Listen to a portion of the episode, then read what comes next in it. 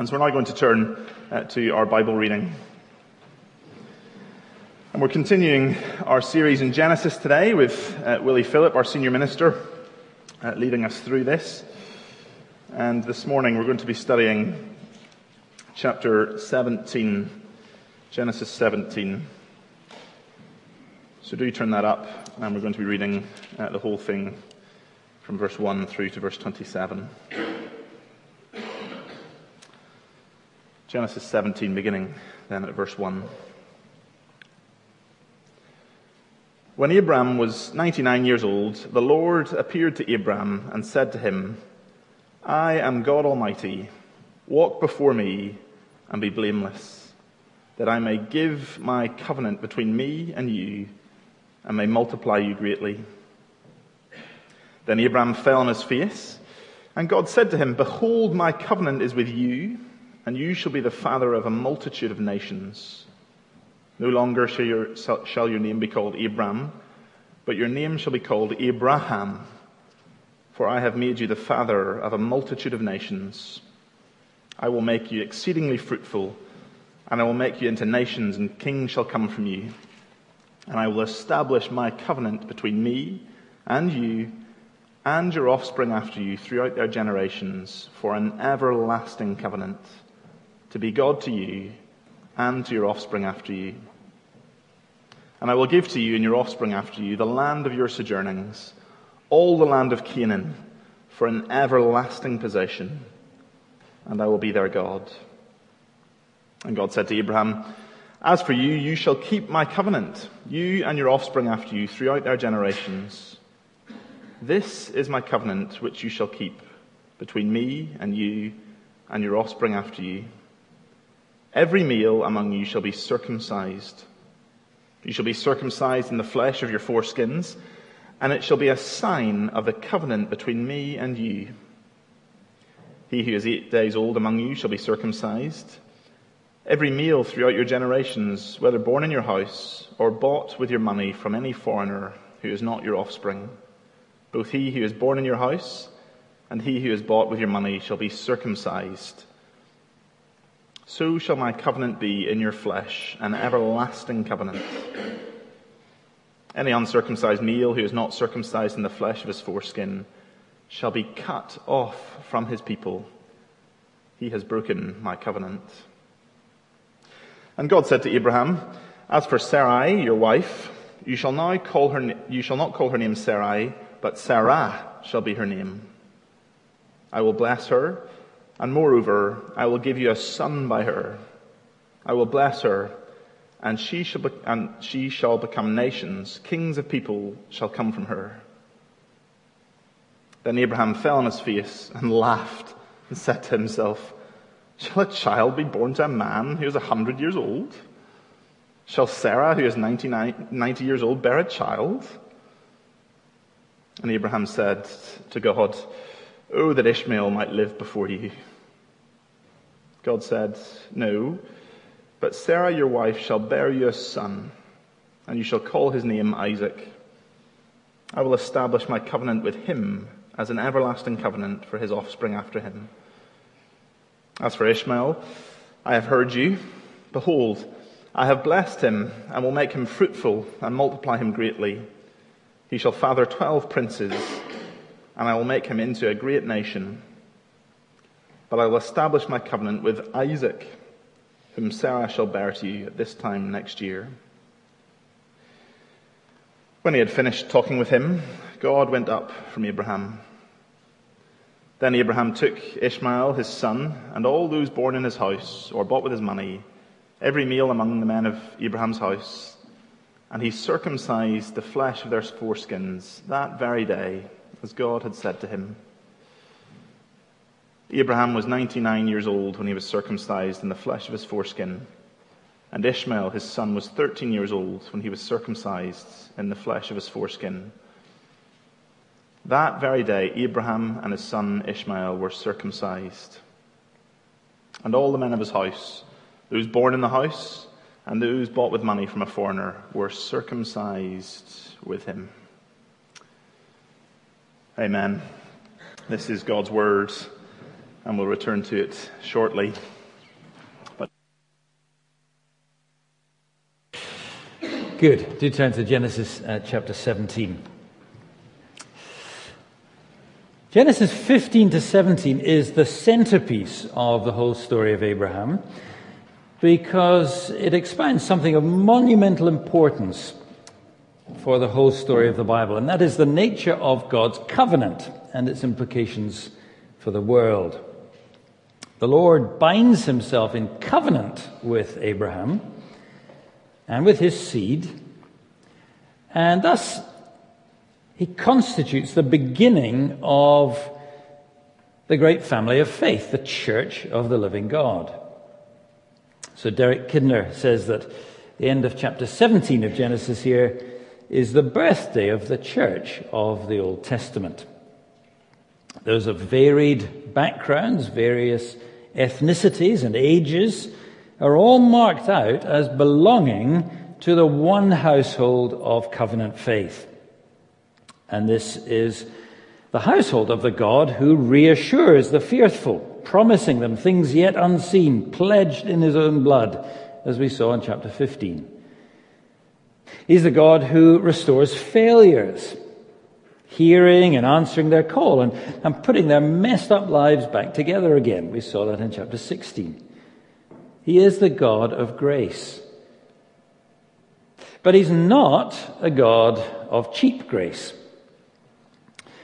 The Lord who commits himself to his people in this way is also a God who commands loyalty from his people. He's the God who requires fidelity of those he calls uh, to his faith. And the lives that he changes by grace, he also brings under his command. God's call changed Abraham's whole future. Go where I tell you, said God. I think we're ringing a bit here, uh, Melchizedek. Need to be turned down a little bit, thanks. God says, Go where I tell you. And here in chapter 17, we see that God's call transforms uh, the whole identity of his people. Abraham and Sarai both receive new names. And God requires his people to be publicly marked out as belonging to him here by uh, circumcision. Now, that is a side of grace that people are less keen on. We warm, don't we, to God's reassurance. We warm to the talk of restoration, but we don't warm nearly as much to talk about requirements. But you see, the real God wants not just words, not just Lord, Lord, but doing the will of the covenant Lord, at least according to Jesus. He requires fidelity. It's what the Bible calls the obedience of faith. God's call upon your life changes you, it changes everything. And those who belong to his name must reflect the glory of that name. And that's what chapter 17 here spells out for us. Verses 1 to 3 are a summary, the root of what the New Testament calls the eternal gospel. That God's revelation always demands response. And verses 4 to 22 then expound that covenant revelation. It's structured around three repeated phrases. And God said to Abraham, there in verse 3 and verse 9 and verse 15. And then finally, verses 23 to 27 give Abraham's response. So we'll look at it under three headings. First of all, verses 1 to 3, the root of the eternal gospel. God's gospel is always the same. His commands and his promises come together, always, never one without the other. So, like in chapter 12, God said, Go that I may bless you. Well, just so here. Walk before me and be blameless, that I may, verse 2, literally, that I may give you my covenant. That word is uh, translated make in verses 5 and 6. It's translated give in verses 8 uh, and 16. God's command and his promise together. This is not a bargain between equals. God is the one who will give his covenant blessings. He sovereignly offers these blessings, but he also commands obedience, doesn't he? A blameless walk. Just as Noah, remember, was blameless in his generation, Noah walked with God. And God's gospel calls his people to walk in a manner worthy of the calling that they've received. That's how Ephesians 4 puts it. No longer walking as the pagans in darkness, but rather walking as children of light to please the Lord. And that's the eternal gospel, the unchanging call of God for his people, whether it's Abraham here, whether it's Moses' first readers and hearers, or whether it's us today. Now, Moses' people, the first readers of this, knew that very well because that word blameless occurs again and again through the Pentateuch, usually about sacrifices offered to God. They're to be unblemished, blameless. Nothing less will do for God. And just the same for their living sacrifices. In Deuteronomy chapter 18, for example, Moses contrasts Israel to the pagan world round about, and he says, You shall be blameless before the Lord your God. God requires fidelity from his people. The root of the true gospel is always a call not to lip service to God, but to heart service. And that call to fidelity is seen consistently all through the story of Abraham. Look on to chapter 18 and verse 19. God here says he has chosen Abraham. That's his sovereign grace, his electing grace. He has chosen him that he may command his children and his whole household, notice, to keep the way of the Lord, so that the Lord may bring to him what he's promised. I emphasize that because sometimes it's made out as if God's covenant with Abraham was somehow very different to God's covenant with his people through Moses. As though obeying God's law was very important under Moses, but for example, in the New Testament, well, our, our gospel is very different from that. It isn't like that. It's rather like God's dealing with Abraham. It's all about grace. It's not about obeying God's laws or his commands. Well, yes, the New Testament gospel is exactly the gospel that God preached in advance to Abraham, as Paul says in Galatians 3. But this was his gospel. It was grace that demanded response. A response of fidelity, the obedience of faith right here in front of us. And of course, since Moses was writing this for his people, he's hardly likely, is he, to be writing a very different theology of God's gospel and his covenant in Genesis to the one that he's expounding in Exodus and in Deuteronomy. Of course he isn't. And nor does Jesus proclaim a different gospel, and nor do the apostles. There is only one gospel. Paul is absolutely adamant about that. And this is it. It's the root of a gospel that is always the same. God's revelation in His grace and His mercy always demands a response. He requires fidelity to Him as the covenant Lord.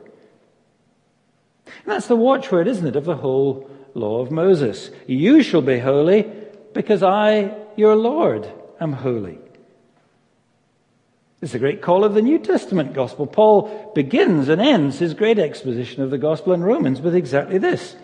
Romans 1 verse 5, I'm an apostle, he says, to bring about the obedience of faith among all the nations.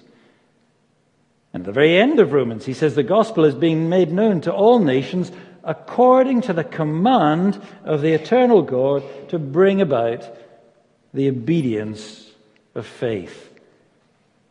It's the same all through the Gospels. Jesus' own message was just the same. It was a command to repent, that is, to submit to the lordship of Him alone. Follow me. Whoever believes in the Son, he says, has eternal life. Whoever does not obey the Son shall not see life, but the wrath of God remains on him. To believe Christ is to obey Him with the obedience of faith. All through the Acts. It's the same. Acts 5, verse 32 says that God gives his Holy Spirit to those who obey him. And in chapter 6, verse 7, we read that many became obedient to the faith.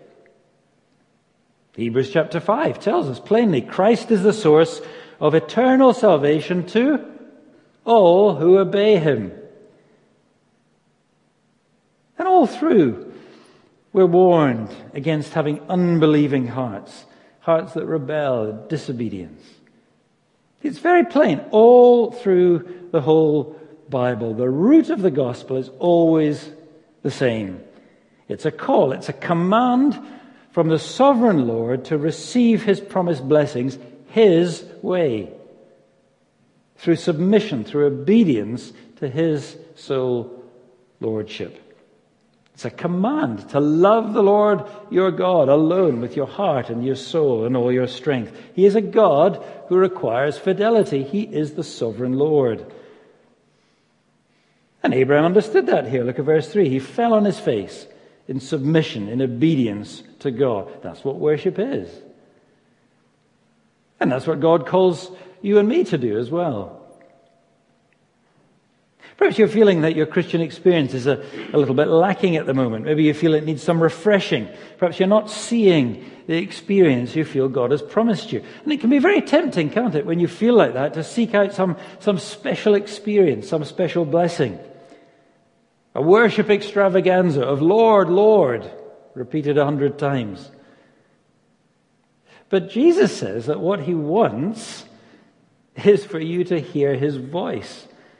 He wants a renewed commitment to walking blamelessly before Him that He might give you the blessings of His covenant. Read Luke chapter 8 and you'll find out the kind of people that Jesus wants to fellowship and spend His time with. His family, He says, are those who hear the word of God and do it. And do it. The root of the true gospel is always the same. God reveals abundant promises, but he gives absolute commands. His revelation always, always demands response. Well, look at verses 4 to 22 because this unpacks for us the revelation of the true gospel. And the pattern here is also very significant. Notice both the abundant promises and the absolute commands, but also notice how the commands are hedged in by God's promises. God's commands, God's laws always come in an envelope of grace. Look first at the abundant promises. In verses 4 to 8, and again in verses 15 to 21, we see in this envelope of grace the responsibilities that God takes upon himself. If you've got a, a New International Version, it shows the contrast very nicely between God's side and Abraham's side. Verse 4, it says, Behold, as for me, says the Lord. And in verse 9, as for you, Abraham. You see that in, in verses 4 to 8. God promises to Abraham, and those, those promises are accompanied by a change in his name to Abraham. And then in verses 15 to 21, the promises come to Abraham with a specific inclusion of Sarai, his wife. And again, her name also is changed to Sarah. And that's a reminder, isn't it, that, that God takes control of us, that he comes to rule us. Not that we should be burdened, of course, but that we should be blessed by him. He comes not to squash our personalities or our potential, but rather to liberate them, to liberate us to be what He has purposed us to be. We're so slow to believe that, aren't we? Jesus says, Come to me that I might be your Lord and your sovereign. But my yoke, he says, is easy, and my burden is light. You will find rest for your souls. Well, he says to Abraham here the same walk before me that I may give you abundant blessings of my covenant. And God's abundant blessings are repeated to Abraham here about the land and about his offspring. But there's something new here if you look closely. Because before God had promised to Abraham that he would become a great nation and that he would have an inheritance in the land but now notice, look at verse 5. He's told he's going to become a father of a multitude of nations, verse 5. And again in verse 6. Now, Bruce Waltke points out that we should see this probably both, both in a biological sense and in a spiritual sense. Verse 6 says, Kings will come from him, literally from Abraham's own loins, from his own body. He would have biological descendants. But he also says he'll make Abraham Notice in verse 6, into nations. It says the same thing of Sarah in verse 16. Verse 5, he says he'll be a father of a multitude of nations. And that term designates a, a kind of spiritual relationship. Later on in Genesis 45, we're told of Joseph that he has become a father to Pharaoh and all his house, a spiritual mentor. And that's certainly what we see here in, in God's immediate command to Abraham to become the spiritual father of everyone in his household, including all the foreigners in his household. And that in itself uh, is a foreshadowing of the multitude of nationalities of all the families of the earth that right at the beginning God had promised Abraham would be a blessing too. Do you see what God reveals here? Abraham will become the spiritual father of multitudes of nations, plural. That's what he's saying in verses 5 and 6. And God will establish an everlasting covenant of grace with those generations to come throughout the nations to be God to them as to Abraham, he says in verse 7. Look at verse 8. He will be their God also to this myriad of spiritual offspring. And God says he will do this as Abraham also becomes a physical father to one very specific seed, to his own son, born only by Sarah, verse 16, a son by her, not, verse 18, the son born by Abraham's efforts on his own, Ishmael, as we saw in the last chapter. But Sarah's son, to be born by a miracle of God's grace. He will be the one through whom all this promise is fulfilled. A son born to a woman for whom it was naturally impossible for her to have a child. Because through him and only him, this son, verse 19, only him would God establish his covenant forever. What an extraordinary promise that is. Here is a God who promises blessing to a multitude of nations to be God to a great multitude of offsprings of Abraham's natural line and foreigners alike, all through the promise of a miraculous birth to a woman incapable of bearing a child, except by the direct divine intervention of God Himself. That's an extraordinary promise, isn't it? It rings a few bells as well, doesn't it? Well, no wonder Abraham was bowled over by this, verse 17. He laughs out loud. LOL, I suppose he would text to his friends today. And he's laughing at the sheer wonder of it all. It's not scornful laughter. Notice verse 17 is very clear. He's fallen on his face in worship. This is laughter of incredulity, of bewilderment, of happiness, all rolled into one. It's just like Mary all those centuries later. Do you remember when she said, How can this be? Since it's impossible. No, says the angel. Not with God, it's not impossible. God, God isn't harsh with that kind of laughter, the laughter of faith. Yes, He is harsh with scornful laughter, with disobedient laughter. But Abraham is on his face here, worshipping God in response to God's word. Paul puts it this way in Romans 4, verse 18 In hope, he believed against hope all that God had promised to him. It's impossible, he laughed to himself. But no, nothing is impossible with this God, this, this El Shaddai God. You notice that in verse 1, how God reveals himself by this special name, translated here, God Almighty, El Shaddai, the all sufficient one, the all powerful one. All through Genesis, God appears as El Shaddai, especially when his people are in desperate need, desperate need of reassurance and of help. And very often, it's in association with God's promises of blessings to make his people fruitful and multiply. Perhaps the best clue comes in Romans 4, verse 17, from that verse we just quoted, where Paul says that Abraham believed the God who gives life to the dead and who calls into being things that do not exist. That's El Shaddai, the all sufficient, almighty God.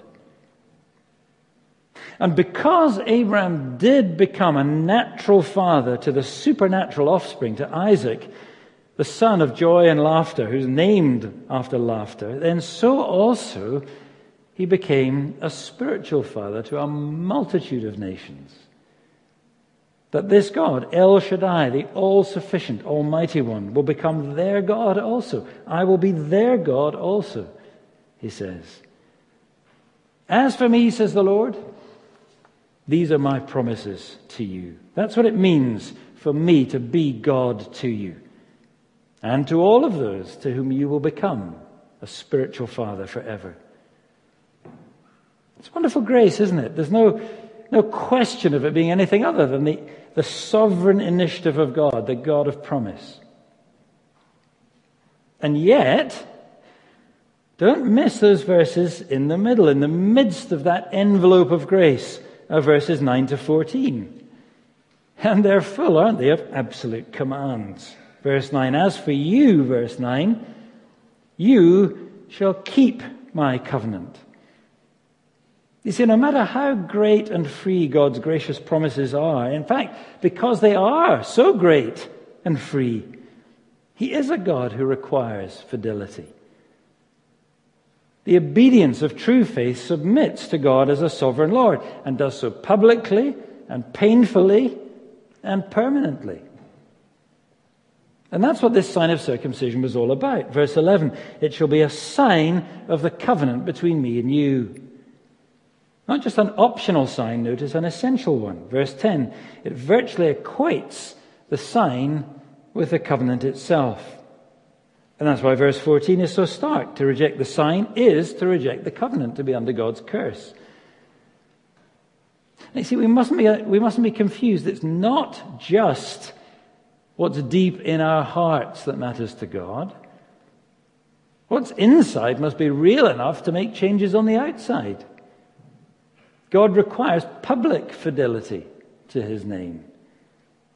Romans 10 says it's not just if you believe in your heart in the risen Jesus, but it's confessing with your mouth, publicly displaying that he is Lord, that brings salvation.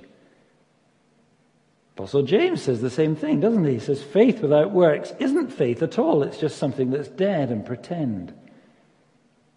So God's people are to bear his mark. And that mark speaks of a blameless walk because it speaks of those who have humbled themselves before God to be owned by God. It's a bit like the branding on a slave. It speaks about belonging to a master, submitting to being bound to his commands and his direction. But the very nature of this ritual also speaks volumes because it's a very humbling one. Circumcision is a putting off and a putting away of flesh. And as such, it signifies a need for, for cleansing, for purifying. Jesus himself speaks about circumcision in those terms in John chapter 7, where he says that the Pharisees were happy to circumcise a child on the Sabbath day, but not for Jesus to make a whole man clean and healthy. That's why in Joshua chapter 5, the new generation of Israelites who had not been circumcised uh, in the wilderness in the rebellious times, they had to be circumcised in a ceremony that God said would roll away their reproach, their uncleanness. Circumcision was a permanent reminder of the need for cleansing, a reminder of the unworthiness of the people. And it was a reminder that God alone would do that through his promise, through the promise of the seed, not through their own merit. It's no accident that this sign was made upon the organ of procreation. Could have been a cut in their hair, a cut in any part of the body. But no, the very organ that related to God's promise of a seed to come. It's as though God is saying, Yes, through your seed, but not your way, Abraham. Not through Ishmael. Not one born according to the flesh. Your way, man's way, is utterly set aside, and you must submit your way and have it cut right out of the picture. And you must humbly cast all your hopes upon my covenant promise, my sovereign power, my grace and mercy. As a public witness, it was a reminder to everyone that fellowship with the living God comes only through humble submission to his cleansing, only through the putting away of our sinful flesh, of our hard, rebellious hearts, and putting trust only in the promise of God's seed, who would come his way in his time to bring salvation. Circumcision was the outward mark of an inward attitude of self humbling and of trust and of obedient faith in solely the sovereign mercy of God. And therefore, it was a permanent reminder of the fidelity that God demands. And Moses was constantly reminding Israel, wasn't he? Circumcise the foreskin of your hearts. Don't be stubborn any longer. Walk in God's ways. Love Him. Serve Him. In Leviticus 26, God says, If they confess their iniquity, if they humble their uncircumcised hearts, then I will remember my covenant and bless them. It was the cry of the Hebrew prophets who were constantly accusing Israel of having uncircumcised ears and hearts. It's an amazing thing, isn't it, when, when this sign of circumcision, something that should have been a sign of humility, something that should be constantly reminding them and bringing them to penitence and obedience, that, that it became the very opposite. It became a sign of pride and presumption so often among the Israelites. We are the circumcision. We have Abraham as our father. That's what they said to Jesus, even as they rejected the living God in the flesh standing right in front of them. That's the perversity, isn't it, of the human heart. That we can turn even God's greatest signs of mercy and grace into barren and dead religiosity. That's why the Apostle Paul says, No, we are the true circumcision who worship by the Spirit of God, who glory in Christ Jesus, and put no confidence in the flesh. And you see, Abraham understood that. He knew the true gospel. Circumcision from the very beginning said, Cursed is the flesh and is the way of the flesh. But we trust only, only in the promise of the grace and mercy of God. We acknowledge our helplessness, that there's nothing we can do, but we bow to your sovereign grace. And that's why in verse 12, helpless infants, eight days old, are placed into the hands of God's grace, trusting in his promises. And we're acknowledging, he says, that there's nothing worthy, nothing special in us by virtue of our blood, our family line. That's why, you notice it was all who God, by God's grace were, were providentially either born into the family of faith or brought in by money. All of these, foreigners, verse 12, were called to be circumcised to belong to him and to be his. Gentiles, do you notice, belong to the household of covenant faith from its very inception. You see, it's a gospel sign, circumcision. It says, We are nothing. Our family line is nothing. We did nothing. God, He alone, has done everything and promises everything. And we're His. He is our Lord. And so finally, you see, verses 23 to 27 describe Abraham's response to the true gospel. Abraham obeyed God. That very day, says verse 23, he did as God said to him. He put the mark of faith, the sign of the covenant, on Ishmael, his son, and on everyone of his household, as well as of himself, in an act of commitment and response to God's gospel promise, the revelation of his grace. And I'm sure some people today would say, well, that's extraordinarily presumptuous. How dare he force his religion on other people like that? Sometimes even Christian parents make that terrible mistake, don't they, about their children. They say, oh, no, no, I don't want to force my faith on them. I want them to let them grow up and make up their own minds.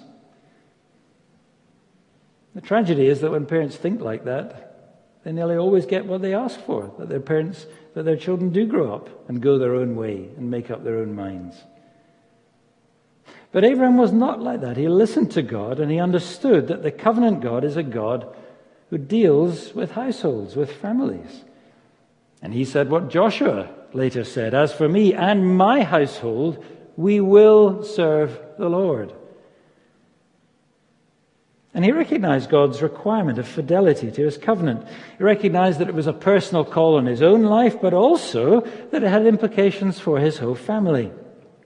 Not just to mark them out as God's by that sign, but also to work out that cause of grace in reality. As verse uh, 19 of chapter 18 says, as we looked at, I've chosen him that he may command his children and his household after him to keep the way of the Lord, so that the Lord may bring to pass what is promised. And that's the fidelity that the Lord requires of the people that he calls and of their households. So let me say three things just to conclude by way of implications that this has for us uh, as believers today. First, because there is only one gospel, at root, God's command hasn't changed, not one iota. The gospel of God is still a command and a promise. Walk before me and be blameless, that I may bless you abundantly. That's the gospel. Or in Jesus' own words, you therefore must be perfect as your heavenly Father is perfect. To follow God as made fully known to us now in Jesus Christ is in fact a far greater demand with even greater responsibilities because the privileges that we've received in these last days is even greater. Read the New Testament, you'll find it everywhere. You're called to be blameless and innocent children without blemish in the midst of a crooked and tainted uh, generation, among whom you shine like lights to the world. Philippians 2, verse 15. He chose us, says Ephesians 1, to be holy and blameless in Him. Therefore, as Paul goes on in Ephesians 4, he says, Walk in a manner worthy of the calling that you've received. Walk in the light, walk in love, not in the darkness as the pagans do. God requires fidelity. That is the gospel command. That's why the Great Commission is to make disciples, teaching them to obey all that I have commanded you. So remember what we're called to. It's an absolute command. And we're to remember what we are calling people to as well in the gospel, not to a cheap grace or easy believism, but to a fidelity to the Lord of heaven and earth. That is the way of abundant blessings, incredible promises. Second, we're called to be a people marked out as belonging to God.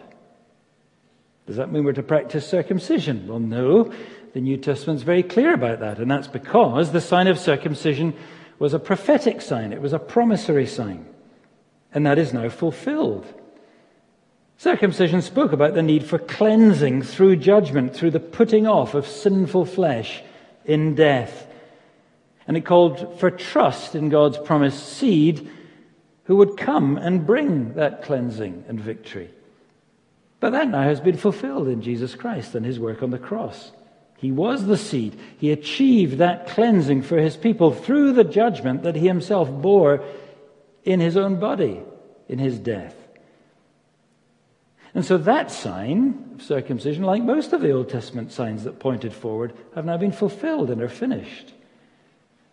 To cling on to that sign becomes very harmful because it denies the finality of God's action in Christ. It seems to suggest that, that something more is needed than faith in what Christ alone has done for us.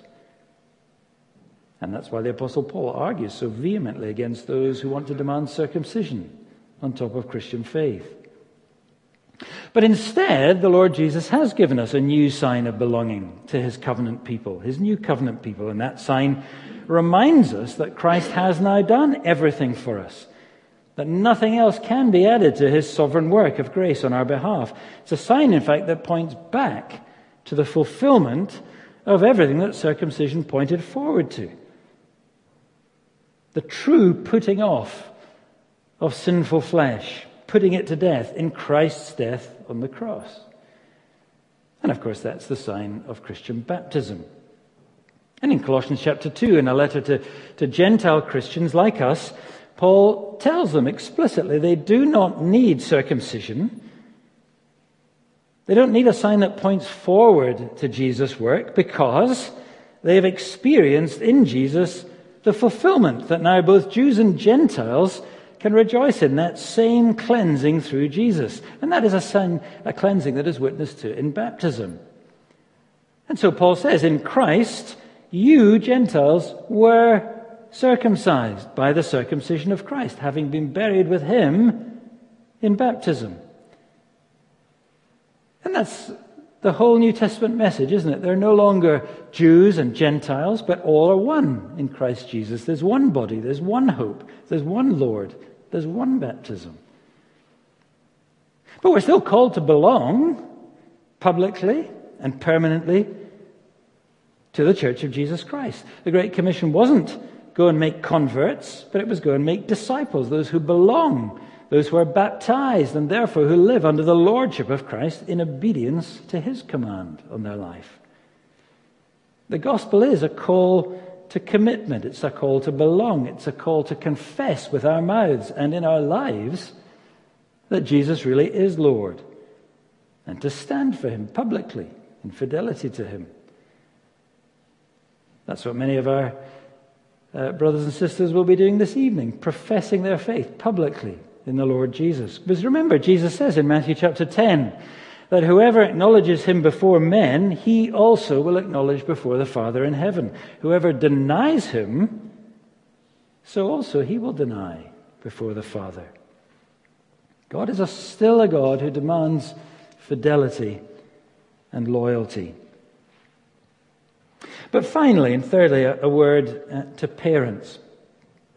And that is this that we baptize our children for the same reason that Abraham circumcised his sons as helpless infants. It's a response of faith to the gracious promise of God. It's an act of obedience to the command of God. To see that our responsibility is not just for ourselves, but it's for our households. And that's a particular responsibility, I may say, for those who are fathers, who under God are the leaders of those households. The gospel, Paul tells us, was preached in advance to Abraham, and that gospel commanded him to command his children to keep the way of the Lord, that God might bless them and bless through them. It'd be very strange, wouldn't it, if the New Testament gospel in these, age, these days of fulfillment meant somehow something less for us than it meant for Abraham. And we do it as a living reminder to us, and as our children grow up, to them, that they are not free to go their own way in life, to serve their own gods and their own goals. We do it to remind them that they belong to the Lord alone, and they are called, they are commanded to serve Him and to rejoice in Him. That is why they exist in this world. So, in bringing our little ones to bat- for baptism, we're reaching out in trust in just the same way as Abraham did, trusting the gracious promise of God. The promise that Peter said on the day of Pentecost is for you and for your children and for those who are far off. Both for those who, in God's grace, He gives that inestimable privilege of being born and raised within the household of faith, but also those whom God brings in graciously from outside, however it is that He does that. Does baptism save them? Well, according to the Apostle Peter, the answer is no and yes. No, not by washing the body. There's no magic in water whether in small quantities or in large quantities. But yes, Peter says it does save them as an appeal to God for a good conscience. Notice baptism is not an appeal we make from a good conscience, but it's an appeal that trusts God for the cleansing of our hearts by His grace and trusts the same grace alone for the cleansing of our children. The response of faith and trust to God's cleansing grace alone, just as when someone is converted and they come to faith and they're baptized, they're publicly humbling themselves, aren't they? They're saying to the world, I had to die with Christ in order to live. It was all His doing, it was none of mine. Well, in just the same way, parents, when we hand our children to God, we're saying, Lord, we can do nothing. They need you. They need your grace and your mercy alone. That alone can save them. But we trust you. You said, Suffer the little ones to come to me. Well, here they are. They're yours. Keep them yours. Keep them yours now and forever. And help us as parents to be true to your ways, to nurture them in your ways, to show them your ways, so that they will grow up knowing the nurture and the admonition of the Lord of heaven and earth from their earliest time. You need to be able to trust the Lord Jesus, don't you? With your children. You need to be able to trust God before you would even think of bringing a child into this terrible world. Never mind bringing them into an eternal world. How could you do that if you don't trust the Lord of heaven and earth to do right? But He's the covenant God, the God of promise. And we can trust Him. And that's why we can bring up our children in faith, not in fear. Just as Abraham could, just as Jesus wants us to. I will be God to you and to your offspring after you. But you see, for all of us, for all of us who belong to the offspring of Abraham, and that's all, all who are baptized into Jesus Christ, says Paul, we must remember that He has His mark upon us. We belong to Him, not to ourselves. And God requires fidelity. Walk before me and be blameless. That's His command. It's His command for you and me today. You must never forget that. But we must never forget either that his commands comes enveloped in these great promises. I will be your God. That's for us too. He chose us before the foundation of the world to be holy and blameless before him, says the Apostle Paul. And what this God begins, always he will finish. He's the God of covenant promise. Let's pray. O God, who declarest thine almighty power most chiefly in showing mercy and pity, mercifully grant unto us such a measure of thy grace that we, running the way of thy commandments, may obtain thy gracious promises and be made partakers of thy heavenly treasure through Jesus Christ our Lord. Amen. Amen.